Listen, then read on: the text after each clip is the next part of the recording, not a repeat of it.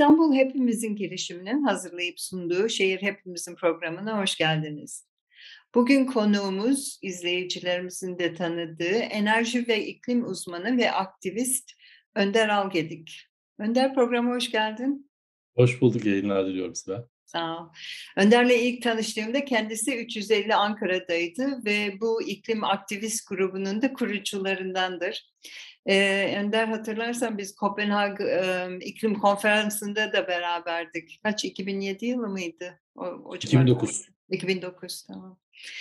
Bugünlerde ise e, Önder İklim, Çevre, Enerji Sorunları Araştırma Derneği Başkanı. Ee, söyleşimize başlamadan önce ben bir iki noktaya değinmek istiyorum. Ee, bir kere doğada atık diye bir e, olgu, bir kavram yoktur. Yani her sürecin çıktısı başka bir sürecin girdisi oluyor. Yani doğaya baktığımızda bu döngüsel bir sistem. Ama bizim e, bu e, kullanat ekonomik modeli lineer bir sistem ve bunun sonucu atık e, dünya çapında büyük bir sorun e, haline geldi. E, öyle ki dünyada her yıl yanılmıyorsam böyle 2 milyar tondan fazla çöp üretiliyor. E, hatta Birleşmiş Milletler Genel Sekreteri Guterres de e, üç büyük krizle karşı karşıyayız. Bunlardan ilki iklim krizi, ikincisi e, doğa ve biyoçeşitliliğin kaybı, üçüncüsü de atık ve kirlilik yani hava ve su kirliliğinden bahsetmişti, bahsediyor. Bu arada atık dediğimizde 15-20 ayrı kalem karşımıza çıkıyor. Onun için biz de bugün e, kentsel katı atık konusuna e, konusu üzerinde konuşacağız. E, evet, söyleyeceklerim bu kadar. Şimdi e, Önder'cim bu Türkiye'de yıllık kentsel atık konusunda veri var mı? Varsa ne kadar bir atıktan bahsediyoruz? Ee, aslında var yani. yani şu an şöyle bir şey var bir tehlikeli atıklarımız var. Bunlar, onları biliyoruz. Onlar çok teknik şeyler. Tehlikesiz atıklarımız var. Bunlar daha çok sanayinin atıkları olan şeyler ve önemli olan da geri dönüşen önemsiz oranda da hani hatı sayılı bir miktarda da bertaraf edilen bir de kentsel atığımız var. Şimdi böyle bunlar çok kafa karıştırıyor ve elma ile armut gibi olacağı için ben hani bunları söyleyeceğim ama elimdeki tek rakam vermeyi tercih edeceğim. Şu an Türkiye'de kentlerde toplam 37-38 milyon ton atık üretiliyor. Bu şu demek kişi başına e, günde bir kilo günde böyle bir kilogram atık üretiyoruz. Yani 37-38 milyon ton dediğiniz zaman 38 milyar kilogram yapar bu da. Bu da baktığın zaman kişi başına işte 400 küsur kilogram atık demek. O da günde bir kilogram atık demek. Tabii ki şimdi e, ben mesela haftada bir kilo ancak çıkartıyorum. Ama günde bir kilo yakın çıkartanlar var ama onun dışında Bizim başka atıklarımız da var. Sadece biz bunları böyle görüyoruz ama evsel atık dışında ambalaj atıkları var, endüstri atıklar var vesaire vesaire. Ama baktığımız zaman asıl senin sorduğu noktaya gelecek olursak şu an sadece sera gazı emisyonu, iklim değiştiren sera gazları değil, çok ciddi bir şekilde atık üretiyoruz ve bu atıkları önemli bir oranını geri dönüştürmeyip bertaraf etmeyi tercih ediyoruz. Dolayısıyla hani bayağı ortada büyük bir resim olduğunu söyleyebiliriz. Bu e, günde bir kilogram dedim. E, özellikle Batı ülkelerle Batı ülkeleriyle karşılaştırdığımızda ne durumdayız? Yani şöyle Batı ülkeleri karşılaştığımız zaman, tabii çok konusunda şey değiliz. Ee, yani çöp üretme konusunda sicilimiz bir tık daha iyi. Bu avantajlı pozisyona geçiriyor bizi. Ama biz bu avantajlı pozisyonlar kullanmıyoruz. Yani bunu fırsat bilip ona uygun bir e, atık politika süresek mesela İsveç bizden daha çok üretiyor ama e, ortalığı atık bırakmıyor. Yani tamamını geri dönüştüren bir ekonomiye sahip. Dolayısıyla atık üretmek bir sorun ama tek sorun değil. Atık geri dönüştürmek ve o döngüyü, bahsettiğin döngüyü var etmek de önemli bir boyut diye düşünüyorum. Peki bizim e, çöplerin geri dönüştürülme oranını biliyor muyuz? Biliyoruz aslında bakanlık çok kabaca bunları izliyor e, aslına bakarsak. Şimdi e, özellikle sokak e, toplayıcılarının olduğu sektörlerde e, çok iyi bir geri dönüşüm söz konusu. Onların oranı yükseliyor. Ama onların olmadığı alanlarda e, çok başarılı değiliz. Yani Türkiye'de çok genel bir rakam var. Yüzde on civarında toplam atıklarımızın geri dönüştüğü söyleniyor. Bu oranın yüksek olduğu alanlar mesela kağıt, karton bu oran biraz daha yüksek. Ama baktığımız zaman mesela Türkiye'de ambalaj atığı geçen sene üretim 9,5 milyon ton. Pardon 2020 yılında 9,5 milyon ton. Geri dönüşler miktarsa bunun dörtte birinden az. iki küsür milyon ton civarı gözüküyor.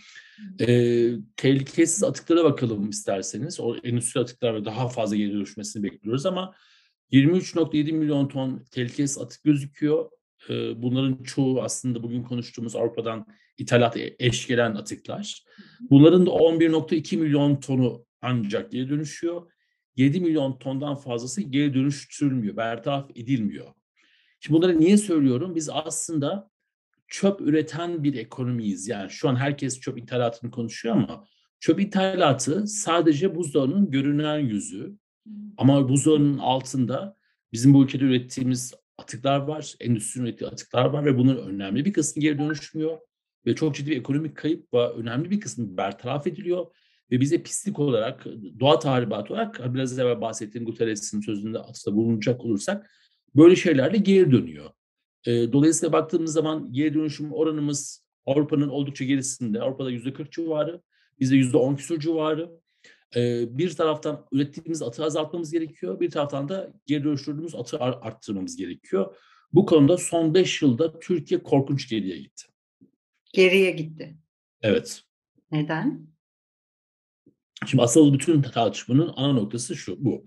2018 yılında Türkiye bir yönetmelik çıkartacaktı. Bu yönetmeliği getirdiği en önemli şey atık meselesinin depozito uygulamasını getiriyordu. Şimdi depozito uygulaması atık meselesine en amiral gemidir. Çünkü siz depozito yoluyla önemli bir miktarda ambalaj atın geri dönüştürebilirsiniz. Şu bahsettiğim yüzde 10, 15, 20 değil, yüzde 80'inin kurtarabilirsiniz. Burada çok önemli bir ilerleme sağlayabilirsiniz. Bunu sağlayarak da atık üretimini çok ciddi düşürüyorsunuz. Atık bertarafını malzeme bırakmıyorsunuz. Çok ciddi bir oran düşürmeniz gerekiyor. Ol olasılık. Bu opsiyon içinde. Bu yönetmeliği bakanlık uygulayacakken 2019 yılında kamuoyunda poşet düzenlemesi olarak bilinen ilk başta çevrecilerin ya bu poşet paralı oluyor iyi bir şey daha az poşet kullanacağız dediği ama aslında bunun üzerinden depozito sistemini öldürdü. Çünkü eğer bakanlık bunu çıkartmış olmasaydı e, 2020'nin başında depozito uygulaması hayata geçeceği için çok ciddi bir atık sektöründe ve geri dönüşüm sektöründe dönüşüm başlayacaktı. Bunu kesti. Bunun yerine daha üst bir düzenlemeli bakanlık yönetmeliği e, işlem almak yerine kanun düzenlemesiyle poşeti ve bir grup malzemeyi paralı hale getirdi ve bunun depozito sistemine değil paralı hale getiren bir sistem geliştirdi. Ve böylelikle e, Türkiye'de yılda 3,5 milyon ton naylon e, ambalaj malzemesi üretiliyor. Hani market poşeti, alışveriş poşeti, sebze poşeti gibi. Bunun topu topu 500 bin tonu geri dönüşüyor. 3 milyon tonun ne olduğu bir, büyük bir soru işareti. Bir şekilde hayatımızda da, yaşamaya devam ediyor. Türkiye böylelikle bunun içine sadece bir birkaç, bir 10 bin yani 50-100 bin tonluk poşetin tasarrufunu sağladı. Dolayısıyla toparlayalım bir depozito sistemi gelecek ve artık her çok önemli oranda her şey depozito olacakken hükümetin getirdiği poşet düzenlemesiyle parasını verip e, çöpe atabildiğin bir şekle sokuldu ve bu sayede bir gelir kapısı dönüştürüldü. Depozito öldürüldü, bu sağlandı. Peki bu depozitoyla poşet programı niye beraber yürüyemezdi? Veya yürüyemez miydi? Tabii ki aslında yürüyemezdi. Çünkü poşet programı tamamen e, çöpleri doğaya ve topluma ödetme planıydı. Şimdi depozito dediğiniz şey de e, hem tüketici hem üretici bir sorunu taşımak zorunda. Öyle değil mi? Tamam da yani sonuç itibariyle o, o poşeti alıyorum, çöpe çöpümü koyuyorum ve şey yani geri dönüşüme hiçbir katkısı olmuyor ki. Aynen, aynen. Dediğin çok doğru çünkü poşet düzenlemesinin geri dönüşüme hiçbir katkısı yok sadece kirletmeyi nakde çeviren bir düzenleme oldu. Ama depozito düzenlemesi dediğin şey geri döndüreceği için hani atıyorum iki tane yoğurt kabı kullanıyorsan bir tanesini geri döndürdüğün için bile düşüyor. Yani yarıya düşüyor. Üç defa kullanıyorsan üçte bile düşüyor. Ve böyle tık tık tık azaltacak bir şeydi. Onun yerine devlet e, üreticiye ve tüketiciye sorumluluk vermek yerine öyle bir güzel hareket yaptı ki poşet meselesini paralı hale getirdi. Paranı ver istediğin kadar al noktasına çekti. Ve biz e, tabii sadece poşeti konuştuk. Diğer malzemelerde de e, benzer bir uygulama var ama devlet çok ciddi buradan para kazandı. Ama şeyi anlayamıyorum hala. Yani e, depozitoyla bu poşet programı niye be, bir arada yürüyemezdi? Niye? İkisi farklı mantık mantıklar. Birisi Yani mantık tamam poşetten parayı al ama sen yine de ne bileyim yoğurt kabından depozito al, e, e, kola şişesinden depozitonu al falan yani o öyle şey. yoğurt kabından da para alıyor devlet şu an. Yoğurt kabından da para alıyor. Şu an farkında değiliz. Biz e, on, ondan fazla kalemden devlet bertaraf parası alıyor. Öyle mi? Tabii ki hiç kimse farkında değil. Yani e, şimdi zaten sorun da oradan geliyor. Şu an biz Avrupa'dan gelen çöp miktarını niye arttığını bilmiyoruz. Çünkü poşet düzenlemesi Türkiye'de e, atık meselesinde bir piyasa yarattı. Para kazanılabilen bir piyasa yarattı. Depozito dediğimiz şey bir endüstridir. Geri dönüşüm endüstrisidir. Bertaraf edilebilir. Hani e, depozitoluk malzemeler vardır. Onun geri dönüştürmesi vardır vesaire vesaire. Çok kompleks bir endüstridir ve Türkiye'de geri dönüşüm endüstrisi yaklaşık 38 milyar TL büyüklüğünde bir büyüklüğe sahip. Ama siz burada poşeti paralı yaparak ve diğerlerini paralı yaparak e, bunlar ürünlere yedirildiği için görmüyoruz. Paralı yaparak paranı öde ve kirlet prensip hayata geçti. Paranı, paranı ödediğin miktarda kirletebiliyorsun gibi bir durum olmaya başladı. Dolayısıyla Türkiye e, 2019 yılında bunu yaptı ama 2020 yılında bir hareket daha yaptı. Şimdi e, 2020 yılında e, geri dönüşmesi karlı olmayan çöplerin yakılmasının önünü açtı. Şimdi asıl kaçırdığımız nokta o kadar güzel bir düzenleme oldu ki Türkiye önce poşeti paralı yaptı. Bir yıl sonra 2020 Ekim'inde e, Ekim Kasım'ında e, çöplerin yakılmasına dair elektrik piyasası kanunu geçirdi ve çöp yakmayı yenilenebilir iklim dostu ilan etti. Anlattıklarını ben şöyle anlıyorum. Şimdi ben e, yoğurdu aldığımda o yoğurt kabını bertaraf etmek için benden bir para alınıyor. E, yoğurdu bitirdiğimde eğer depozito sistemi e, hayata geçirilmiş olsaydı e, ben o yoğurt kabını iade ettiğimde onu bertaraf etmek için alınan para bana iade edilecekti. Fakat bugün e, depozito sistemi uygulanmadığı için o yoğurt kabını bertaraf etmek için bir para alınıyor benden. Peki e, o para nereye gidiyor? Nereye gidiyor? Şimdi güzel bir soru. E, poşet için e, benim ilk çıktığını tahminim e, yıllık 400 milyon TL civarında sırf poşet üzerinden e, bakanlığın gelir elde edeceğiydi. Bu tartışmalar çok yükselince 400 milyon çok sıkı bir para. Yani siz 400 milyonla çok önemli sorunları çözebilirsiniz. Ee, bakanlık yetkilileri bununla vidanjör alındığını, yok atık suyun elektrik parasını ödendiğini falan söyledi. Yani devletin diğer işlerine harcandı. Bunu harcanmadı. Ee, dolayısıyla bu para, para boşa gitti aslına bakarsak. Yani bir yerde bu para alındı ama okey. So şey. Peki şimdi bu bertaraf edilemeyen çöpler şimdi bu yeni yönetmelikle yakılabiliyor diyorsun. Şimdi şey onu da bölüm bölüm alalım. Bu bertaraf edilemeyen çöplere ne oluyor? Şimdi çok güzel hemen toparlamak için söyleyeyim. Biz aslında depozito sistemine geçecekken birinci filmin birinci sezonunda biz paralı parayla kirletebildiğim bir sisteme geçtik. İkinci sezonda da para etmeyen bertaraf edilebilecek ürünlerin yakılmasına dair elektrik piyasası kanunu kent çöplerini, şehir çöplerini biyokütle ilan eden, yani iklim dostu ilan eden 2016'daki düzenlemeyi tekrar geçirdi 2020 yılının Kasım ayında. Şimdi dolayısıyla e, bu resmin üçüncü bir karesi daha var. Kasım ayında Aralık ayında başka bir kanun geçirdi. Türkiye Çevre Ajansı'nı kurdu. Şimdi bu ne, ne anlama geliyor? Türkiye Elektrik Piyasası Kanunu'na göre para etmeyen çöpleri yıkabiliyorsun. Türkiye Çevre Ajansı'na göre de para eden çöplerin geri dönüşümü Türkiye Çevre Ajansı'na veriliyor. Buradan atık firmaları çıkartılıyor, buradan belediyeler çıkartılıyor, buradan kağıt işçileri çıkartılıyor. Onlar bu işin taşeronu haline geliyor. Türkiye Çevre Ajansı çöp garantili, hani yolcu garantili havaalanları var ya, çöp garantili bir ekonomik modele dönüşüyor. Bu da 2020 yılının Aralık ayında meclisten geçti. Şimdi öyle bir hale geldi ki para eden çöpler Türkiye Çevre Ajansı'nın ukdesinde artık. Onlar nakde çeviriyor çöplerin geri dönüşümünü. Çok ciddi bir soru işareti. Şehir hastaneleri gibi, havalimanları gibi. Etmeyenlerse elektrik piyasası kanun üzerinden yıkılabiliyor. Ve şu an Türkiye aslında biz şey gibi düşün. Herkes şey diye düşün. Avrupa'da çöpler niye geliyor? Türkiye şu an çöplerin e, kapitalistleştiği, e, atılabildiği, para ettiği hani bayağı hani kötü bir black market, kara borsa olduğu bir, kara borsa demiyorum özür dilerim. E, mafyamatik bir ekonomiye dönüşüyor atık meselesinde. Çünkü siz çöp yakabiliyorsunuz, e, çöpleri bertaraf edebiliyorsunuz, para edenleri bir uktede toparlayabiliyorsunuz. Ve dikkat edilirse zaten 2018'den sonra Türkiye'nin ithalat rejimindeki bu problemler artmaya başladı.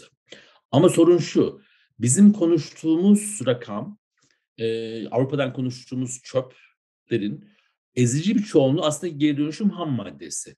Metal mesela çok önemli bir şey. Çünkü geri dönüşüm çok ciddi bir endüstri. Bizde böyle çöp deyip hepsi karıştırılıyor. Yani atık meselesi söylediğin çok doğru. Yani atık dediğin şey atılmaz, geri dönüşen bir şeydir. Yani bunun bir sistematik ekonomisi vardır. Ee, bizim için önemli olan bertaraf edilen atıklar ya da çöplerdir. Bunlar ya yakılır ya toprak altına konur. En önemli olanlar bunlardır. Geri dönüştürülebilen atıklar bizim çok büyük problemimiz yok asla bakarsan. Ne, ne zaman bu işin suyu çıkıyor? 2019'dan sonra çünkü Türkiye'de poşet e, üzerinden paralı hale gelen bir çöp e, atık endüstrisi olmaya başladı. Daha kapitalistleşti ve daha farklı şu anki AKP'nin ekonomisine uyumlu hale gelmeye başladı. 2020 yılında da resim tam oldu. Bu o zaman için bir iddiaydı. Çünkü biz 2019'u bu mevzuya çıktığında benim bizim 3 sene Ankara'nın çıkışı şuydu. E, çöp paralı olmuyor, doğaya ve topluma ödetiliyor idi. Yani ortada bir çöp var, doğaya ve topluma ödetiliyor ama günün sonunda bertaraf şey olmuyor, geri dönüşmüyor. Şimdi ne oldu? Çöpün para edeni e, çevre ajansının oldu. Şu an çevre ajansı kuruluş aşamasında kimse bunu tartışmıyor. Yakında hani ilerliyor ve onlardan haberler gelecek, ihaleler olacak ve hepimiz çevre ajansının tedarikçisi olacağız. Bunun kölesi olacağız. Artı para etmeyenler ise yakılabiliyor. Şu an Türkiye'de deli gibi çöp yakma tesisleri açılıyor. Hmm. Dolayısıyla çöpün bu kadar e, kötü bir black market olduğu bir ülkede e, tabii ki suistimaller gireceklerdir ama hala söylüyorum. Avrupa Birliği'nde atık ithalatında amiral gemileri geri dönüşebilen atıklardır. Geri dönüşme atıklarla ilgili suistimallerin tabii ki önü açıktır. Ama Türkiye bu suistimalle kucak açmayı poşet yasası, elektrik piyasası kanunu ve Türkiye Çevre Ajansı'yla önünü açtı. Şimdi şey aslında çok konuya değindin. Şöyle ben hatırlıyorum Detroit'te çöp yakma konusu gündeme gelmişti ve çevreciler özellikle buna çok çok karşı çıkıyorlardı. Yani bu evet elektrik üretiyorsun ama hani çok büyük bir çevre tahribatı var. Bu konuda neler dersin, neler söylersin? Şimdi şöyle bir şey, bu bir defa halk sağlığı açısından çok tehlikeli bir şey. Yani içindeki bütün kentsel atıkları yakıyorsun, plastikten tutun bilmem neye kadar. Korkunç bir yakın var söz konusu. Dolayısıyla halk sağlığı açısından halk sağlıkçıları bunu hiç beğenmiyorlar. Bunu acayip reddediyorlar ve problemle görüyorlar. E, iklim açısından korkunç bir şey. Çünkü içinde çok ciddi plastik gibi malzemeler var. Bunları yakıyorsunuz. Bu bizim için sera gazı demek. Üçüncüsü Türkiye'de zaten bu tür tesislerin inanılmaz iyi olsa bile e, denetlenmediği için iyi çalışmadı. Hepimiz çok iyi biliyoruz. Çünkü Türkiye'de e, sorun mühendislik değil ki. Yani mühendislik halledersin ama denetlenmeyince patron çok rahatlıkla o bacanın filtresini kapatabiliyor. Filtre dediğin şey enerjinin yüzde bir ikisini harcayan bir şey. Dolayısıyla yüzde bir iki kardan vazgeçmek istemiyor. Dolayısıyla çöp yakma tesisi e, demek şu demek. Eskiden çöpleri bertaraf ettiğinde çöpleri toprağa gömüyorduk. Çöp yakma tesisiyle şu an çöpleri havaya gömüyoruz. Evet. O peki şey yani e, toprağa gömmek de başlı başına bir sorun. Kere alan bulmak. Onun dışında o da e, şey groundwater yeraltı suları. yeraltı sularına karışması vesaire vesaire. Yani uh, okey. Biraz iç karartıcı bir tablo. Fakat şey peki bu konuda olumlu gelişmelerimiz var mı? Ya olması yani mümkün değil. Yani ya şimdi şöyle bir şey var. Ee, bir şu an Türkiye'de çok siyasetten ım, içi boş hayaller satılıyor. Ve o yüzden de ciddi bir olay olduğu zaman çok ciddi demoralize oluyoruz. Şimdi biz toplum olarak bir gerçekliği öğrendiğimiz zaman e, boynumuzu büküp yapması gerekeni yapan insanlarız. Yani hepimiz öyleyiz aslında. Şimdi burada e, Türkiye'de iç acıcı bir gelişme olması mümkün değil. Şu an, çünkü şu an AK Parti son 5 e, yılda çöp üzerine inanılmaz bir ekonomi oluştu. Ve şu an çöp meselesinde Türkiye'de muhalif tarafı korkunç bir çöp milliyetçiliği var. Yani Avrupa Birliği'ne çöp geliyor. Mesela e, bakın içeriğine. Önemli bir kısım geri dönüşüm malzemesi ve Türkiye aslında iyi bir atık altyapısı kursa geri dönüşüm ham maddesini Türkiye'den sağlayabilir. Şu an atıkçıların en büyük problemi o. Çünkü adam diyor ki İngiltere'den çok düzgün şey geliyor diyor. E, ham madde gibi ben bunu kullanabiliyorum diyor. Türkiye'de niye yok diyorsun? Aa, Türkiye'de her şey karman çorman. Çünkü ayrıştırma diye bir şey yok. Türkiye'de mesela ayrıştırma altyapısı kurulsa, hani depozitonun yanına tabii ki tek başına değil, e, kurulsa çok ciddi bir şekilde ham madde buradan sağlayabilir. Bizim o 37 milyon tonda e, 8-10 milyon ton olan geri dönüşüm miktarı e, 15-20'ye çıkar ve 37 milyon ton depozito ile beraber 30'lara doğru azalmaya başlar. Şimdi dolayısıyla e, gerçekçi olmak lazım. Şu an e, Türkiye'de en olumlu şey ne? Türkiye'de en olumlu şey atık işçileri. Şu an pek çok yerde bazı belediyelerle aynı oranda neredeyse çöp topluyorlar. Geri dönüştürüyorlar. En iyi yapımız şu an Türkiye'de bir numaralı ve tek örneğimiz atık işçileri. Bizim sitemizde de maalesef ki e, belediye geri dönüşüm yapmıyor. Biz de dediğim gibi atık işçileriyle e, çalışıyoruz. Yani peki bu e, o halde buradaki sorunlardan birisi halk arasında da bu geri dönüşüm konusunda farkındalığın çok düşük olması değil mi? Tam bilakis şu an farkındalık çok yüksek. Zaten farkındalıktan dolayı insanlar depresyona gidiyorlar. Biz Ankara'da festival düzenlemiş 3 sayılı Ankara'da.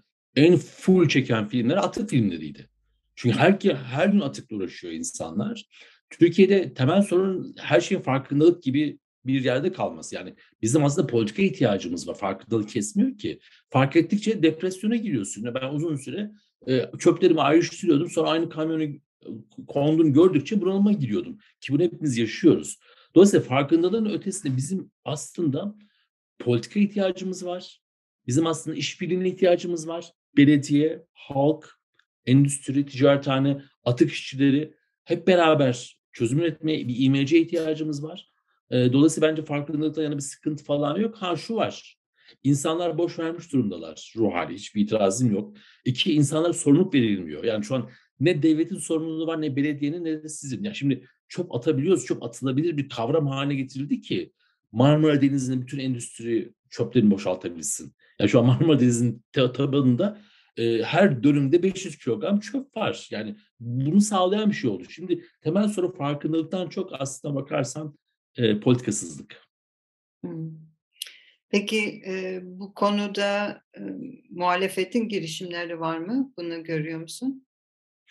Yok yani yok yani şöyle ufak tefek birkaç belediyelerde inet olduğunu sezdiğim yerler var tabii ki ama yetmiyor yani şimdi şöyle bir şey de var iktidarın makro politikası karşısında bir belediyenin bunu başarması çok kolay değil. Niyetlerinin iyi olduğunu düşündüğüm yerler var. Ama bu yeter mi? Ama şunu söyleyebilirim. Mesela örnek vereyim. 2010 yılında Kadıköy Belediyesi poşeti yasaklama kararı almıştı. O hareketle Çevre Bakanlığı atıklar içindeki poşetle ilgili düzenlemeleri çıkartmıştı. Geri koymak zorunda kaldı. Çünkü e, iyi bir belediye başarısı ama merkezi hükümeti de zorluyor. Dolayısıyla hani niyet var, motivasyon var ama mesela Nilüfer, pardon Nilüfer dedim. Kadıköy'ün örneği gibi biraz birkaç örneğe ihtiyacımız var bizim şu an. Peki şey bu yurt dışından gelen atıklara baktığımızda şimdi sen öyle bir konuştun ki şey biraz kafam karıştı açıkçası. Yani bu bugüne kadar anlatıldığı gibi bir e, çevre felaketi değil aslında bize bir şekilde e, kaynak geliyor. Ay, şöyle diyorum, e, burada tabii ki bir çevre felaketi var. Hı. Ama e, buradaki çevre felaketi, felaketin buzdağının üst tarafı. Yani şöyle bir şey var. Türkiye'de ithal çöpler denetimsiz de yerli çöplerimiz denetimli mi? Yani büyük resimde Daha... sorun aynı diyorsun. Denetimsiz. Tabii ki, tabii ki, tabii ki, tabii ki. Yani şimdi orada mesela durum anlatmaya çalışıyor. Şimdi aslında iki ay nereden bozuldu? 2017 yılında Çin 24 kalem üründen ürünün ithalatına kısıtlamalar getirdi. Ve 2018'de mesela 22.6 milyon ton Çin'in atık ithalatı bunun önemli bir kısmı yine dediğimiz şekilde kullanılıyor ama tabii ki Çin hükümeti bunu kontrol edemediğini fark etti. Bir dizi problemler ortaya çıktı ve böyle bir adım attı. 2019 yılında 22.6'dan 13,5 milyon tona düştü. Şimdi Türkiye bunu gördü bu boşluğu. Çünkü atıklar için yeni bir adrese ihtiyaç var. Atık politikasının sulandırmayı, depozito gibi üst ölçüye taşıyan politika yerine sulandıran bir politikaya gitmeyi tercih etti ve zaten e, 2017 kararının hemen akabinde 2019'da böyle bir karar çıktı. Çok paralel çalışan şeyler. Şimdi burada temel sorun Türkiye'nin atık ithalatı değil. Yani şu an İsveç atık ithal ediyor. Türkiye atık ithal etmek için geldi mesela. Türkiye'de atığın denetimsiz olması. Türkiye'de Ki atığın pardon sözünü kestim. E, yurt dışından gelen atıklar da geri dönüştürülmüş şeklinde mi geliyor yoksa olduğu gibi mi? Şimdi şöyle bir şey. E, endüstriye göre endüstri diyor ki biz diyor e, ger, sınıflandırıldığı için atıkları sınıflandırılmış şekilde alıyoruz ve kullanıyoruz diyor endüstri. Çünkü Türkiye'de çok ciddi bir atık geri dönüşüm sistemi var. Dolayısıyla bunun önemli bir kısmı böyle. Ama hatırı sayılır bir kısmı e, denetlenmediği için böyle oluyor. Burada konuştuğumuz rakam birkaç on bin ton ya da birkaç bin ton bilmiyoruz soru işareti ama birkaç milyon ton değil. Bunun önemsiz olduğunu asla söylemiyorum. Ama atıyorum bin ton, iki bin ton, üç bin ton biz İngiliz çöplüğünü dert ediniyorken şu an Türkiye'nin yaylalarında, köylerinde, kırlarında milyonlarca ton atık var. Ve bunlar bizim ürettiğimiz atıklar. Biz bunu konuşmuyoruz. Ama daha da kötüsü şu an Türkiye'de e, kaç tane atık yakma, çöp yakma tesisi var biliyor musun? Sadece çöp yakma lisansı olan 35'ten fazla çimento fabrikası var. Ee, şimdi bir saniye. Bu e, çimento fabrikaları çöp atıkları yakarak e, şey e, enerji üretiyor. Evet. Ve külü nereye gidiyor? Peki bu Türkiye'nin her tarafında mı? Evet. Evet. Kimse bunu konuşmuyor ve şu an e, 35'ten fazla dedim e, atık yakma lisansı olan çöp tesisi. Çöp yakma lisansı olan toplam tesis sayısı 3-2 yıl evvel sıkı dur 70'ten fazlaydı. Hmm. Okay. Hmm. Ee, peki bunun çevre etkileri ne bileyim ölçülüyor mu? Yani etkilerini anlıyor muyuz? Ne?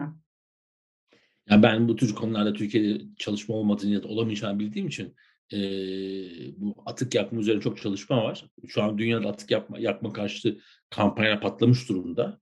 E, ve onların çalışmalarını kullanmaya çalışıyorum. Halk sağlığı uzmanlarına sormaya çalışıyorum ki onlar e, komple karşılar. Çünkü oradaki atmosferde yayılan kimyasalların listesini ve hepsinin sağlık etkilerini biliyorlar. Dolayısıyla hani bu kadar kimyasal yaktığın zaman ortaya çıkacak gazların, uçucu maddelerin, küllerin etkilerini suya geldiği zaman, gıdana geldiği zaman, nefesini aldığın zaman ne etkisi olacağını çok iyi biliyorlar. E, dolayısıyla yani mesela şöyle söyleyeyim, şu an Türkiye'nin en büyük atık yakma tesisi nerede biliyor musun? Hı. İstanbul'da. İstanbul'da. Hmm. Yılda 1 milyon ton çöp yakıyor ve yakılan çöp e, bu yaz aşıldı. E, yakılan çöp e, hakim rüzgarlar sebebiyle Güney ve Güneydoğu Marmara'ya akıyor külleri. Kuzey rüzgarlarından dolayı. Yani bir taraftan şey elektrikteki maliyetlerin sıkıntısını çekiyoruz. Öbür taraftan çöp yakmanın yarattığı çevre zararlarını. Şey evet, İngilizce'de bir deyim var. Stuck between a rock and a hard place diye. Biraz o, o durumdayız galiba. Evet. Türkçesi iki tarafı e, kirlenmiş değnek diyebiliriz belki de. E, şimdi dolayısıyla sonuç olarak nereye geldik? Türkiye'de çöpünüzü bu kadar rahat yıkabiliyorsanız çöpü ithal edebilirsiniz. İthal ettiğiniz çöpte suistimal yapabilirsiniz. Siz zaten kendi çöpünüzü suistimal ediyorsunuz. Niye? Yani şu an e, ben çöp ithalatının büyük bir kısmının e, kötü olduğunu iddia etmiyorum. Bununla ilgili hiçbir veri yok.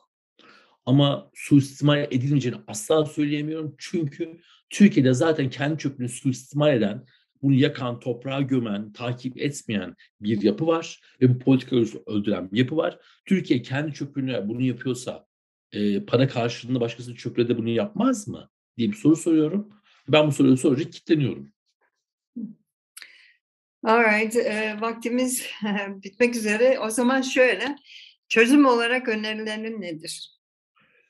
Çözüm olarak önerilerim bir, geri dönüşmeyen hiçbir malzeme üretimi yapılmamalı, yasaklanmalı. Bunun için sanayiye birkaç yıl verilmeli. Bir yıl, iki yıl, üç yıl bilmiyorum. Ve Pardon dönüşüm... sözünü keseceğim de. Peki bu konuda e, şey e, anlaşma var mı? Yani neyin geri dönüştürülebileceği, neyin geri dönüştürülemeyeceği bu konuda standartlar vesaire var mı? Şimdi şu, hikaye şu, yani basitten alayım aslında. Şöyle bir sahne hatırlatayım. 2010'ların e, başında iklim değişikliği eylem planı izleme raporları vardı hatırlarsın. Beraber birkaç toplantıya katılmıştık. Atıkla ilgili oturumda biliyorsun atıkta önce e, 3R vardı. Recycle, reuse, reduce. Yani geri dönüştür, azalt, tekrar kullan. Bunları yapamadıktan sonra geriye kalan opsiyon da perde, gömmedir. Şimdi bu üçünü yaptığın zaman önemli miktarda azaltırsın. Bunları yapmak gerekiyor ama bunu yapmadan önce Türkiye'de üreticilerin de kendi ürünlerini öyle tasarlaması gerekiyor. Yani depozitolu bir kapta satmak var, tek kullanımlı bir kapta satmak var. Bu geçiş yaptığı zaman otomatikman mesela buradaki yükünüz de azalmaya başlıyor. Şimdi dolayısıyla bütün mesele şu. Şu an Türkiye yılda e, birkaç 10 milyon ton, 10 mu 20 mi bilmiyorum, milyon ton e, atığı toprağa gömüyor.